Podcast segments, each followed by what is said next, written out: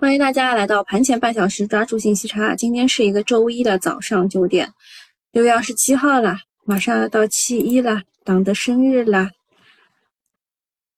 好，首先我们先看一下剧本。呃，小云说下周怎么看？东东说六月月底了，老股民都知道见好就收。呃，想到一块儿去了啊，老股民想到一块儿去了，见好就收。但是现在的发疯行情真的无法预判。继续涨上去新高就可以打掉顶背离，就看下周资金的意愿了。假如大屁股赛道不继续顶，还有很可还是很有可能去突破新高的。小云说，那么可以继续买进股票吗？东东说，我觉得个股是不一定的，情绪在弱化。浙江世宝和吉泰股份，这个吉怎么永远写错别字呢？和吉泰股份周一涨停就会被关，补涨的股可以看一下。集体熄火的可能性不能说没有，就看这个金山和松枝。哎，这个枝也写错了啊，松枝是不是能够继续顶上去？假如断板，负反馈会很大。前期抢呃，这个先解释一下，金山是光伏股，然后松枝是呃液冷板吧，算是新能源汽车股。就如果他们断板的话，负反馈会很大。前期强势股跌停潮就会批量出现。深圳又有疫情，这批深字头打头的股票周一看一下市场的反馈啊。这一次深圳的股票涨的是不错的，主要还是跟香港回归有关，呃粤港澳大湾区炒一波。呃然后说这个深字头打打头的股票不要去打板接力啊，看一下市场的反馈。但我说了，不影响赛道股的继续顶上去。可以积极找补涨机会啊！东东说这个深圳的好像是利好落地了，要找补涨机会。其实机构也是在找补涨机会，像周五一下子那个所有的家电都就大屁股家电都拉了，一下子我没有反应过来。我我一开始想的是是不是这个跟这个铜价什么有关的，后来其实你认真的思考一下，其实就是机构啊，他们在做高低切换。你去看，你把它所有的这个资金流向拉一下，你就知道了。他就在减持什么比亚迪啊什么的，去买了一些这种大屁股股票，对吧？那么他这边呃也说了，说即使是指数回落，赛道股补涨的下挫也不会太严重啊。他认为可以继续加仓做多。其实我觉得你的前后啊，其实没有讲得特别清楚。对于老股民来说，现在确实应该是见好就收，就因为啊、呃，因为大家胆子小嘛，呃 ，A 股呢它的波动是很大的啊、呃、，A 股的波动是现在是越来越小了，就之前 A 股的波动很大的，你如果没有见好就收呢，就容易折在里面啊，就是呃直面富贵啊，但是现在呢也不一定啊，现在是抱团取暖的阶段，所以就是。他前后，我个人感觉他前后是有一点矛盾的，就是他认为这一波他自己踏空了嘛，所以就写的，啊、哦，写的是大盘回落是可能的，但是个股不一定。嗯，我觉得还是给你打个横批吧，不然大家不太清楚。啊，高低切换，就是如果要看个股的话，还是以高低切换为主，就是。你你现在如果还没有买股票的人，其实是需要去找一些补涨个股，对，就是找一些补涨个股，就是在低位的个股。但现在说实话，已经成为了，嗯，就中间那个叫什么 medium 嘛，就是就中间就一个是 hard 模式，就最难的，一个是 easy 模式，中间的那个 normal 嘛，就现在是一个 normal 的模式，啊，就是。就是没有没有特别难，但是也没有特别简单。就现在再买的话，好多东西都下不去手了。花哥哥说三三五八站上什么没看清就没事，走一步看一步。嗯，其实我我上次已经给过你们我的我认为的点位是多少了，我觉得是三四八八左右可以到，但是。但是后面我确实也我也看不准啊，就是谁能说得出来呢啊？除非是，呃，这个好像是谁啊？是喊四千点的那个美女对吧？就已经已经被劝退离职了，我我们不能说啊，我们不能说指数。好，下面一个事情是周末热议的，说全面注册制改革研讨会顺利举行。之前不是说要推迟吗？啊，你们有没有这个印象？之前股市特别不好的时候说全面注册制，因为他他没有输这两个字说推迟，他只是说要呃这个什么就是推进啊，他就是这个字啊不能差一个的。之前说就是要落地嘛，要落实。那么落实这两个字呢，其实就是今年一定要搞全面注册制了。后来你这个这个这两个前面的动词改了，说要推进，本来就是今年不一定要搞了，对吧？啊，对，平稳推进。嗯，那么这个这个注册制的会议呢，如果按照大方向来说的话，应该是今年不可能落地了。但是它这个研讨会呢顺利举行了，与会代表认为。这个全面实行注册，呃，股票发行注册制要不折不扣的坚决完成好，前期注册制改革试点取得积极成效，市场呃包容性更强，发行上市审核程序更加透明，审核效率明显提高。下一步将下一步真正将全面注册制改革落到实处。哎，这又又又是落实啦，落到实处。所以这个就是。这个会议的这个宗旨要把握把握准啊。那么这个研讨会呢，说了落实，那么现在就又改方向，说可能今年又要落地了，就预计四季度的概率会大一些。然后对于大 A 来说呢，真正利好的是创投的股，所以你们也看到了什么创业黑马什么就拉了一波，对吧？然后其次是大投行业务的券商，啊，这个就是大屁股股票了。就是像这一波拉的是中信建投啊，这两个方向周末又吹爆了。那其实这两个方向我周末没有看到很多，我看到的全部都是 H J T 呀、啊，然后各各种各样的什么什么什么那个宁德又要搞一个什么电池了，对吧？我看到的全是这些吹啊。周五美股大涨，加上周末这个利好呢，大盘可能会玩逼空啊。美股周五涨了二点几、三点几这样，啊，欧美都涨了这么多。啊、嗯，就大大盘玩逼空要提醒一下，就是这个是常规开会啊，短期不会有太大的提振。券商加上创投大涨的话，反而是兑现的机会，因为这些都是渣男股票，你要跟他反着来啊，人气我取啊，敌退我进，敌进我退，对吧？就是如果他们涨，得得卖，毕竟也是炒了挺久的，不用太上头。全面注册制临近，对 A 股是一个重大的变革，比如说退市的公司越来越多，这个确实是有感受的。因为我每天不是去看龙虎榜嘛，看到什么什么退什么的，就退市的股票真的很多。那六月的时候呢，公司退市的已经达到了十七家，快要追上 I P O 的数量了。呃，我看了一下，就是某大 V 吧，啊，就是也是也是大家推荐给我的大 V 啊。说他他说就是印度股市为什么会发展的这么好呢？就这两年啊，不不，就近十年吧，为什么发展那么好呢？因为他上一家退两家，啊，就是就是就发展的非常好。那么我们现在六月份的时候，呃，退十七家，上也是差不多十十几家，对吧？那么也是走出了第一步。后面呢，要取消涨停板啊，涨跌停板，允许 T 加零，增强衍生品对冲。会逐步跟国际接轨的。总之呢，机构的优势越来越大，韭菜要么进化，要么黑化，要么要么淘汰，这就是历史的进程。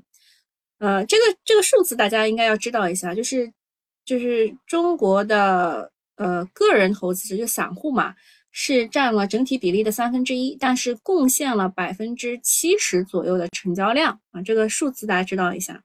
现在已经减少了，以前是贡献 百分之八十， 像我们贡献了 百分之七十 的成交量。我们要相信中国股民啊，因为呃我我们这些这批人呢、啊、都是活到老学到老，不管规则怎么变，做多 A 股不会变。哎，这个可不可以成为一个新的口号啊？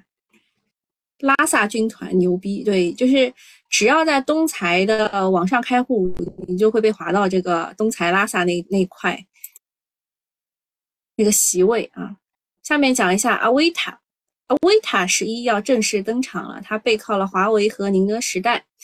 前天的时候，阿维塔十一重庆车展发布会召开啊，三大这个老板啊领头人都都有站台吧。最大的亮点就是智能电动汽车平台 C H N 这个平台是由长安汽车、华为和宁德时代联合发布的，这是三巨头呃联合赋能首款新能源汽车。券商初步预计月销量是三千到五千辆啊，这这这为什么要写成这个这个样子？这三千到五千辆一个月就可以了。未来若能在华为门店销售，预计销量会再上一个台阶。因为华为这一次不是跟赛力斯的那个小康合作嘛，小康不是股票股票涨很好嘛，所以嗯，就说华为可能卖车上也也有优势。先说阿维塔十一吧，三位大佬一起站台，这个待遇是极其罕见的。这款新的车型最大的意义是把华为造车推上风口，加上七月四号问界 M 七 也要来了，这个是一个全面的发力。现在看的话，就是华为和小康做了问界，对吧？然后华为和长安要做这个阿维塔，那么华为和比亚迪会做什么呢？大家都是有点有点好奇的。加上宁德的全面配合，华为造车或复制在手机领域的一个地位。还有宁德的宁聚钛电池，呃，也有很多资金在挖了，主要就是挖的是上游材料的负极，就是石墨烯这一块，比如说什么景富技术、大富科技、德尔未来等等啊，这就是宁聚钛。如果他不说的话，所有的研究员都是一脸懵逼，就是他还在搞这个。我相比于麒麟电池呢，宁聚钛电池只是一个概念，更多的是一个黑科技。炒上去容易出现鬼故事，也不要太当真。就是因为他那个曾毓群他自己出来说的嘛，我们这个那个什么电池都在搞，对吧？什么钠离子电池啦，然后什么半固态电池啦，然后我们还有我们甚至还有个凝聚态，你们都没听说过吧？就这种很拽的态度。好，另外呢，就是北京换新能源汽车最高会补贴一万块钱，现在地方也是够拼的啊，上海也是最高可以补贴一万块。不仅是购车环节直接给钱，还降低了购置税，加上油价也太贵，必然是加速新能源车的普及。但是按照目前的速度，明年新能源汽车占比 百分之四十到百分之五十 有提前透支的可能性。作为最强的主线，新能源车的这个天天逼空让很多人心态都崩了，但是大 A 就是这么个尿性，不炒到崩盘不罢休。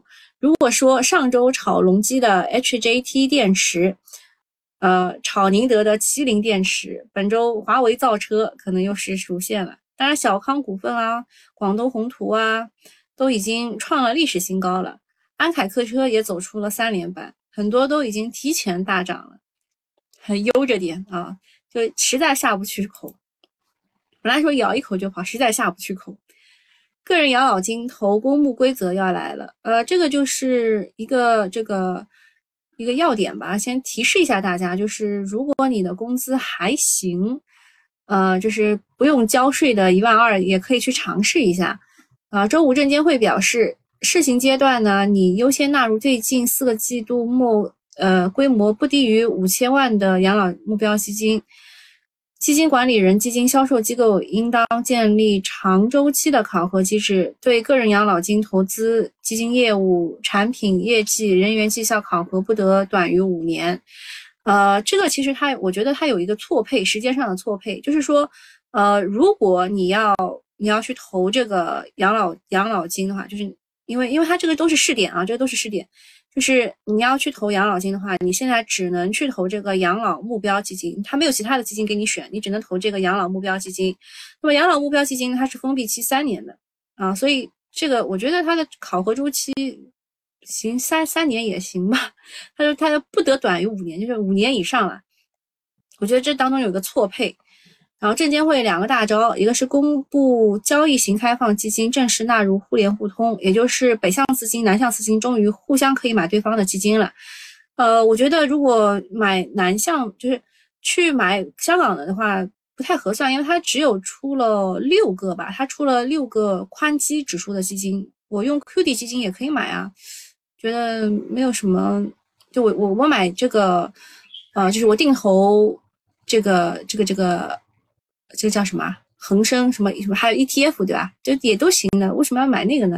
然后北向资金倒是还可以，这个也就是为了要去防止假的北向。之前也出了一个，呃，先是出了一个试行这个这个意见稿，然后现在应该是落地了吧，就是说七月二十三号之前哦，假的假的北向是不能再买了，就新开户的就不能新开户了。然后如果你开过户的话，一年的这个过渡期就是到明年的七月二十三号。呃，这个其实对于就是我们现在短期市场是没有什么大的这个，但对长期市场还是利好的。第二个就是养老基金要入场了，就中国版的 四零一K， 就美国有 四零一K， 所以大大家就是很多人说美国为什么涨得好，因为他们有 四零一K， 然后中国也开始要搞了。呃，当然呢，这个个人养老金是不能直接入市的，要投资于公募基金，属于间接入市。券商说每年可以带来巴拉巴拉的增量资金，但是你想想，一个人他再有钱，他也只能一年投一万二啊啊！长期是利好于业绩预期好的这个大盘蓝筹股以及行业优质资产，也有利于 A 股走出长牛慢长牛慢牛，这个看得太远了。但从市场情绪来看呢，短期可能是利空，因为市场的预期是养老金要入市，肯定要先把行情砸个坑，然后再进来抄底，这也是老套路了。尤其是市场已经涨起来一波了。嗯，下一个事儿是抽水蓄能的产业发展发展报告发布了，十四五规模要达到一千瓦级，这个我说实话啊，抽水蓄能现在一直是被压着股价的，因为你你再怎么看，都感觉它怎么就就没怎么涨过啊，就没怎么涨过，它所有的消息都刺激不起来，最近都是呃就是靠蹭赛道反弹，然后有人想起来就稍微拉一下，有个补涨吧，每隔一段时间都会出一个利好，很难走出主流市场，这个走成主流市场主流，还是以高抛低吸为主。那么这个事情呢，先讲一下。随着一大批建设条件优渥的呃优越的抽水蓄能项目将开工建设，十四五期间抽水蓄能电站的建设数将超过两百个，以建和在建规模将跃升至一千瓦级，开发建设和服务范围将实现对大陆区域的全覆盖。考虑到在建项目的合理工期，预计到二零二五年，我国的抽水蓄能电站装机容量将达到六千两百万千瓦。嗯、呃，首先就是要讲一下这个抽水蓄能，它是一个大基建啊，它是一个大基建，算是一个老基建啊，毕竟基础建设要先建设好，其次才能去做这个就新基建的储能和这个新型电力。啊，目前来看呢，这个抽水蓄能嗯、呃、还是不可或缺的，主要。主要就是要要配合光伏、风电、核电这种多种的发电方式。今年以来呢，我国的天气也是非常的异常，南南涝北旱两极加剧，发展抽水蓄能正当时。那么它有一些个股，包括上游的水轮机、还有水泵、发电机，还有中游的电站设计和建设环节。嗯，就这些我就不报了啊。因为它也是高抛低吸，你只能潜潜伏的那种。好，下个事儿是七国集团峰会召开在即，石油成为最大的看点。呃，七国峰会一般来说就是要针对这个俄罗斯这个话题的。嗯，本次峰会议题有俄乌冲突、气候变化、能源能源危机、粮食安全、经济复苏。呃，主要是说呃要制定购买俄罗斯石油的最高价的可能。第二个是将禁止进口俄罗斯的黄金，俄罗斯石油的出口是前三，然后黄金产量约占全球 百分之十。 七国集团这些举措表面上看可以制裁俄罗斯，但其实上是有点无聊的，有点说是强盗逻辑，那俄罗斯也是可以不这么干的啊。石油和黄金这些都是全球需求的，西方国家不进口，人家不一定卖给你。现在欧洲想买石油都困难，各国央行都在购入黄金，俄罗斯也是不缺买家的。当然呢，由于滞涨的风险，近期呢各大国对大宗商品的需求有点弱了，呃，国际油价的跌幅也是不小的。这次的会议呢，要看国际油价会如何的反应，这个将影响周期股的表现啊。待会儿新米团的留一下，跟你们讲一下周期股的事情。啊，七国集团这一次遏就是禁止俄罗斯的黄金，这个是印象当中是首次出现，估计可能会刺激一下黄金股。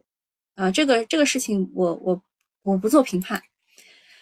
然后四部门发文说要大力推进西医学中医，嗯、呃，这个事还是文化自信啊，说到底还是文化自信。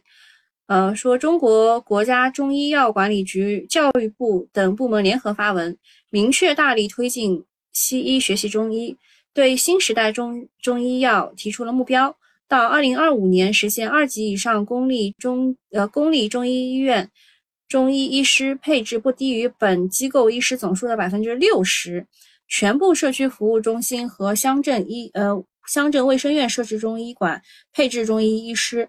嗯，那么现在看来，这个如果你现在读大学，对吧？现在读大学去学个中医，好像就业不愁的样子啊。中医的中报利好，那么就肯定是肯定是对中医是一个利好啊。坐稳坐稳扶好，中医要冲。在一月份炒作过一波之后呢，近期中医是在底部的反弹过程当中，但是很多股呢还是在反弹的半山腰，肯定是不能说贵的。目前资金主要是集中在赛道股当中，其他都是反弹。那么中药板块有补涨的行情，但是会有多大的持续性，确实不好说。好，下面就是讲一下后疫情时代的来临。呃，这个就讲一下周五的事情吧。周五，小小姐姐说她要出去玩，然后所以她买了一个酒店股，买了一个旅游股，对吧？就是她要去的地方，啊、呃，然后都涨停了，都涨停了，超厉害吧？啊、呃，这个这个节奏感啊、呃，肯定比电工强啊。那么周末的消息里面最厉害的是新能源汽车和消费，呃，主要是北京吧，北京的中小学生下周一要返校了，北京的环球影视城也重启开放了。上海呢是从六月二十九号起，餐饮业有序的恢复堂食。呃，我可能明天要去趟单位啊、呃，我终于要走出家门了。对于上海呃来返人员也做出调整。呃，另外一个风向标是首届海南国际离岛免税购物节六月二十八号启动。随着暑假的到来，各种消费的举措都蠢蠢欲动，继续利好餐饮、出行、旅游、免税等行业。还有一个是有利于暑假这个疫后疫情板板块的，是多地暂停了常态化核酸检测，还有不少地方延长了时间，比如说武汉变成了五天一次，杭州变成了七天一次，啊，上海也是七天一次，这都是有利于大家的出行。呃，不过上海还是三天的核酸才能出门。但是如果你要做常态化的话，核酸就是我们小区会七天给你做一次。我我昨天做了，就是我是我们都是周日做吧，我昨天做的是单人单管。作为全球第二大经济体，靠基建、房地产、汽车的消费积雪快要打完了，大众消费才是真正的活力。呃，那么三四季度大消费科技可能表现会超预期。周五的时候，茅台股价又回到两千上方，这主要是因为茅台快要分红了吧，大家。就是嗯，消费要争取啊，茅台就得压倒宁王，呃，下半年白马成为下半年白马中最靓的仔才能刺激。呃，我看了一下，主要原因还是二十六号上午，茅台啊不是是贵州省向省内用户合计发放了 一点五五亿元的文旅消费券，用户可以通过一马贵州、携程旅行、同城这个平台去领取。两个月以前呢，贵州已经向社会已经发了第一轮的文旅消费券。原来如此啊，我说旅游咋动了，原来是后者跟上啊。好，那这个免费用户就到这里了，我把所有的这个周末消息大概是讲一下，你们还有什么问题没有？看一眼啊。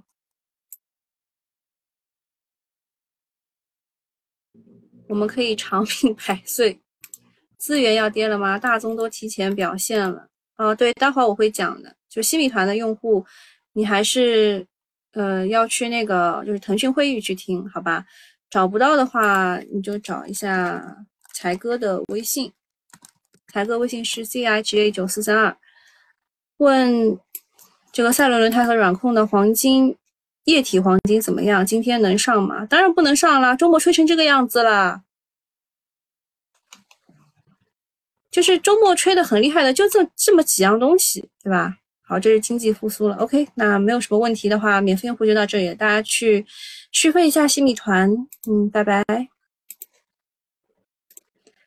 好，接下来我们讲一下大家比较关心的这个话题啊。首先有一个有一个消息说，但冰也是赚钱了的，就是周末的时候啊，其实呃，就大家一起一起一起骂但冰，对吧？说但冰什么加仓，在就 A 股涨得最好的时候去加仓美股，结果它净值跌了，但其实。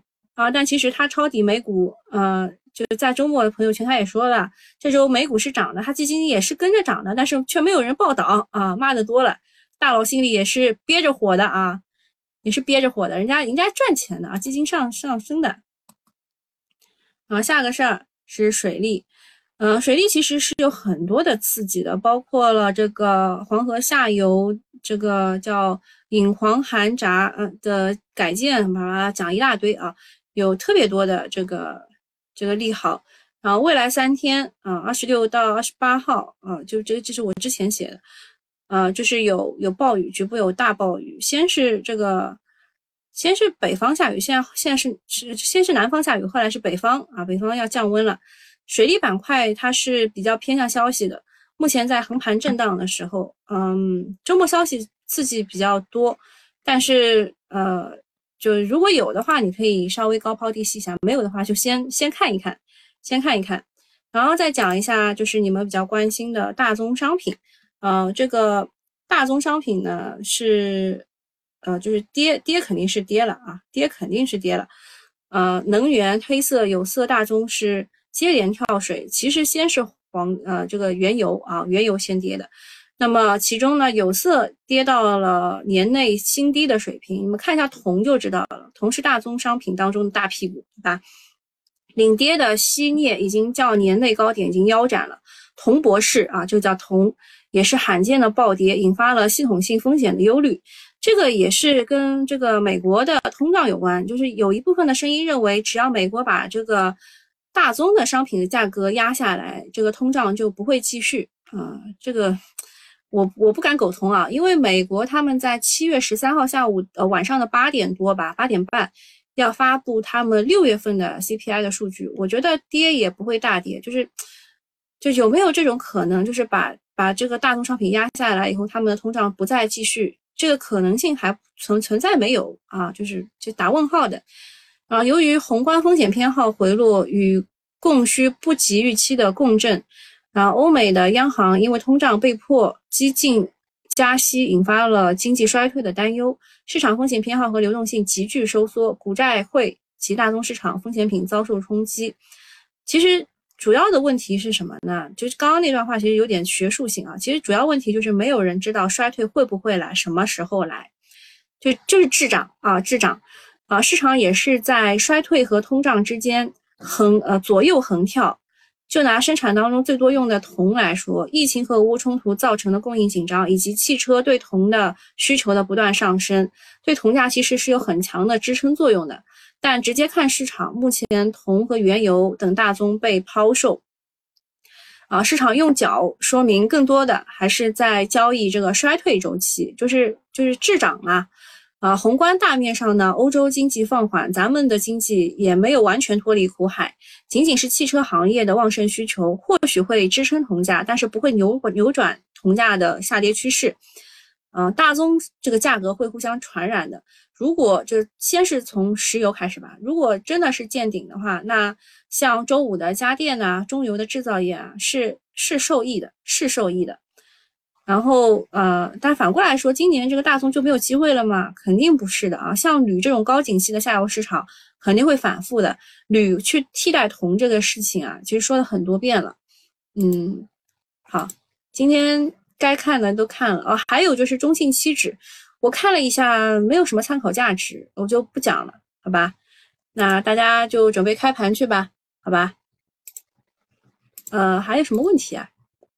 哦，有有问一下，国药现代 A 季报显示货币资金四十三亿，然后向国药集团定增十二亿，这个事你怎么看？国药现代，呃，其实你们知道过，我有一个很、很、很那个、很、很奇怪的想法，对吧？就是。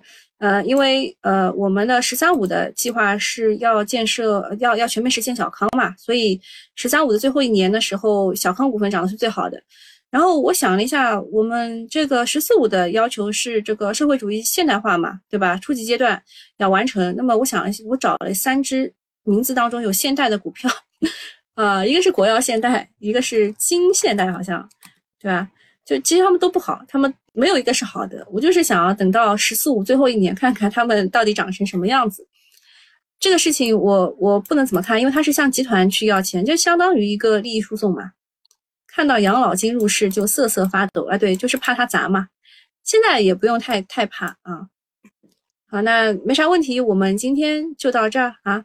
大兵说他就不买 A 股，说美股性价比好。哎，其实我觉得他要么就保持住自己就是空仓等待，就要么就不要动。他现在动其实蛮被动的，你们懂吗？就是他买什么都不好 ，A 股已经涨上去了，美股还在跌，还在那儿跌，然后他能不能反弹也是个问题啊。就是他因为美股它有特别多的数据，它要一个一个像挤牙膏一样挤出来的，对吧？像我刚刚讲的这个 C P I。我特地问了一下安邦什么时候开始发布，然、啊、后他告诉我是七月十三号啊， 七月十三号发这个 C P I， 就是就是这个数这个时间就是什么七月的第三周的第三第三周的一个周三，就他们的时间都这么难算的啊啊，就是他是就是七月一号党的生日，对吧？嗯，有点吓人的啊，就是每一次都要跌一跌的，嗯，就这几天吧，这几天高位赛道股。就是还是不碰啊，最最怕的就是你一买进去它就跌，然后心态就会崩的，好吧？呃，亚马顿是看也不用看了，直接一字了。天成股份啊、呃，这个是周末吹得很厉害的，你看今天也是不行的。这是他说是 H J T 的新晋玩家，我一看他是在这个位置吹的，对吧？周五吹，然后我一看我是什么时候知道的？二月十八号知道的。啊，就就你就知道这个问题在哪里了，就是前一批被套的人，然后在这一批解套了，对吧？套了这么久。呃，青山金基，青山金基，我我一开始以为他炒的是这个光伏设备，对吧？然后后来发现，呃，确实确实确实，他他这个钙钛矿啊，然后 TOPCON 啊，什么都很难被证伪啊，暂时很难被证伪。嗯，好。没啥事了，我们今天就到这里了啊！其他的我们群里聊，好吧？光伏玻璃还有延续性行情吗？哦，这个光光伏玻璃这个亚马顿其实是光伏玻璃当中比较另类的，因为它是和天合光能签了约的嘛。然后这个也是钙钙钛矿领域的一个个股，嗯，它签约就是大家看好它什么呢？就是天合光能它自己不是正在这个筹钱嘛？天合光能自己在筹钱，哎，你们谁没有静音啊？我把最后一段话讲完，我就我就走了啊。就是天合光能自己在筹钱，那筹钱他干什么呢？他就给这个亚马顿下了订单啊、呃，他们这个订单是为期三年的啊、呃，为期三年的，就是到二零二五年啊、呃。去年公司营收才二十亿，然后他签的这个合约是七十四点二五亿，你想啊、呃，就一单管三年嘛，对吧？这个股价提前周五就涨停了，然后就啪啦啪啦上去了。那其他的光伏玻璃其实竞争行情并不是特别好的。啊，光伏玻璃的竞争不是很好的，还有什么？弗莱特对吧？弗莱特还是福斯特？我看一眼啊。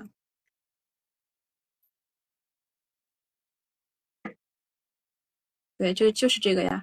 你看它它涨不涨了？它不涨的呀，对吧？啊，没事啊，我走了啊，拜拜。